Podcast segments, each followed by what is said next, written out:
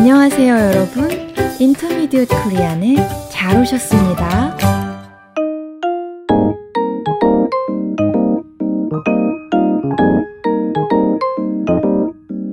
안녕하세요, 여러분. 유쌤입니다. 안녕하세요, 민쌤입니다. 민 선생님, 잘 지내셨어요? 네, 잘 지냈어요. 한 가지 슬픈 일이 있긴 하지만. 어머, 무슨 일인데요?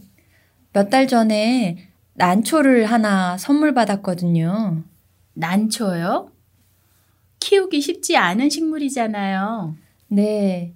사실 저는 어떤 꽃이든 잘 못 키우는 편인데, 그래도 이번에는 좀 달랐어요. 꽃을 잘 돌보신 모양이군요. 선물해 주신 분이 알려준 대로 돌보았더니 꽃이 생각보다 오래 갔어요. 얼마 동안 꽃을 보신 거예요? 이번 달로 5개월째예요. 우와, 꽃이 꽤 오래 갔네요. 네.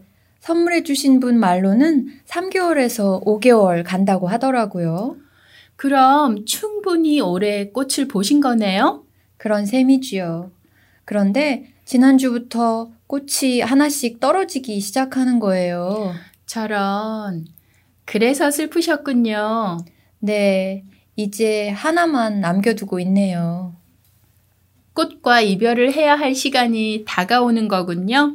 네. 잘 보내줘야 할 것 같아요. 그래요.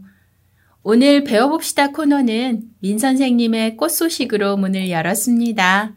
안타깝지만 잘 이별하실 수 있기를 바라고요. 네. 배워봅시다 코너는 일상에서 사용하는 유용한 표현을 배워보는 시간이지요. 네. 오늘은 무슨 표현을 준비하셨어요? 오늘은 발이 넓다 라는 표현을 준비했어요.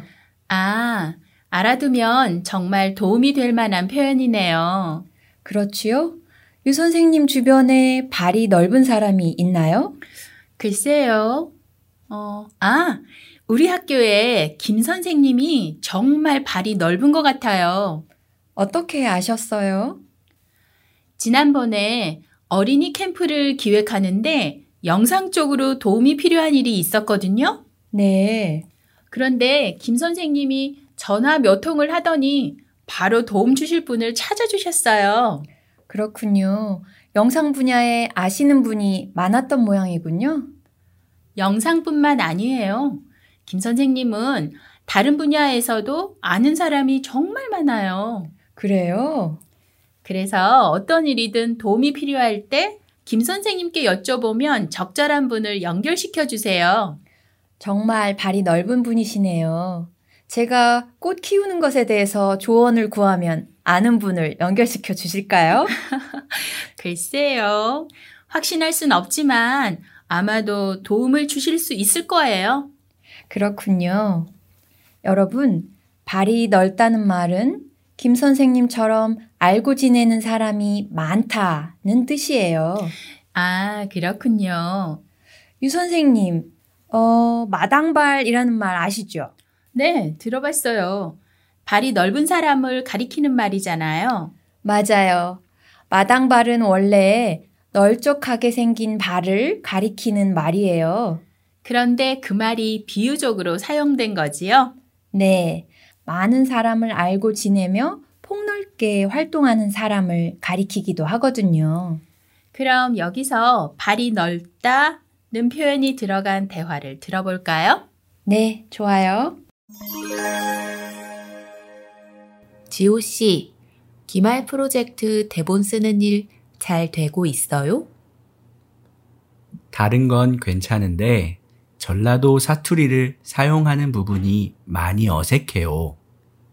주변에 전라도 친구 없어요? 있기는 한데 사투리를 잘 쓰지 않아요. 현우 오빠한테 한번 물어봐요. 워낙 발이 넓어서 금방 찾아줄 수 있을걸요? 현우 형이요? 네, 완전 마당발이거든요. 수영 씨가 지호 씨에게 프로젝트 대본 쓰는 일이 잘 되어 가는지 묻습니다. 그러자 지호 씨가 전라도 사투리 쓰는 사람을 못 찾아서 어려움을 겪고 있다고 하네요. 그러자 수영 씨가 현우 씨에게 도움을 구하라고 합니다. 현우 씨가 발이 넓어서 쉽게 도움을 줄 수 있을 거라고 하면서요.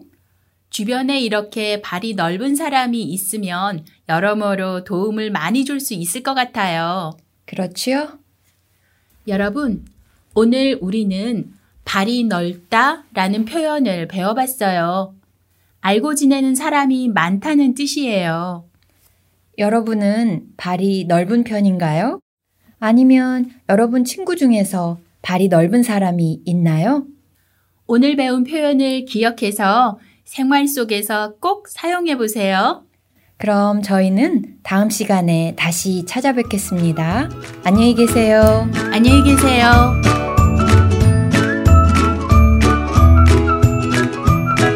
아, 여러분, 우리 팟캐스트에서는 대본을 제공하고 있어요.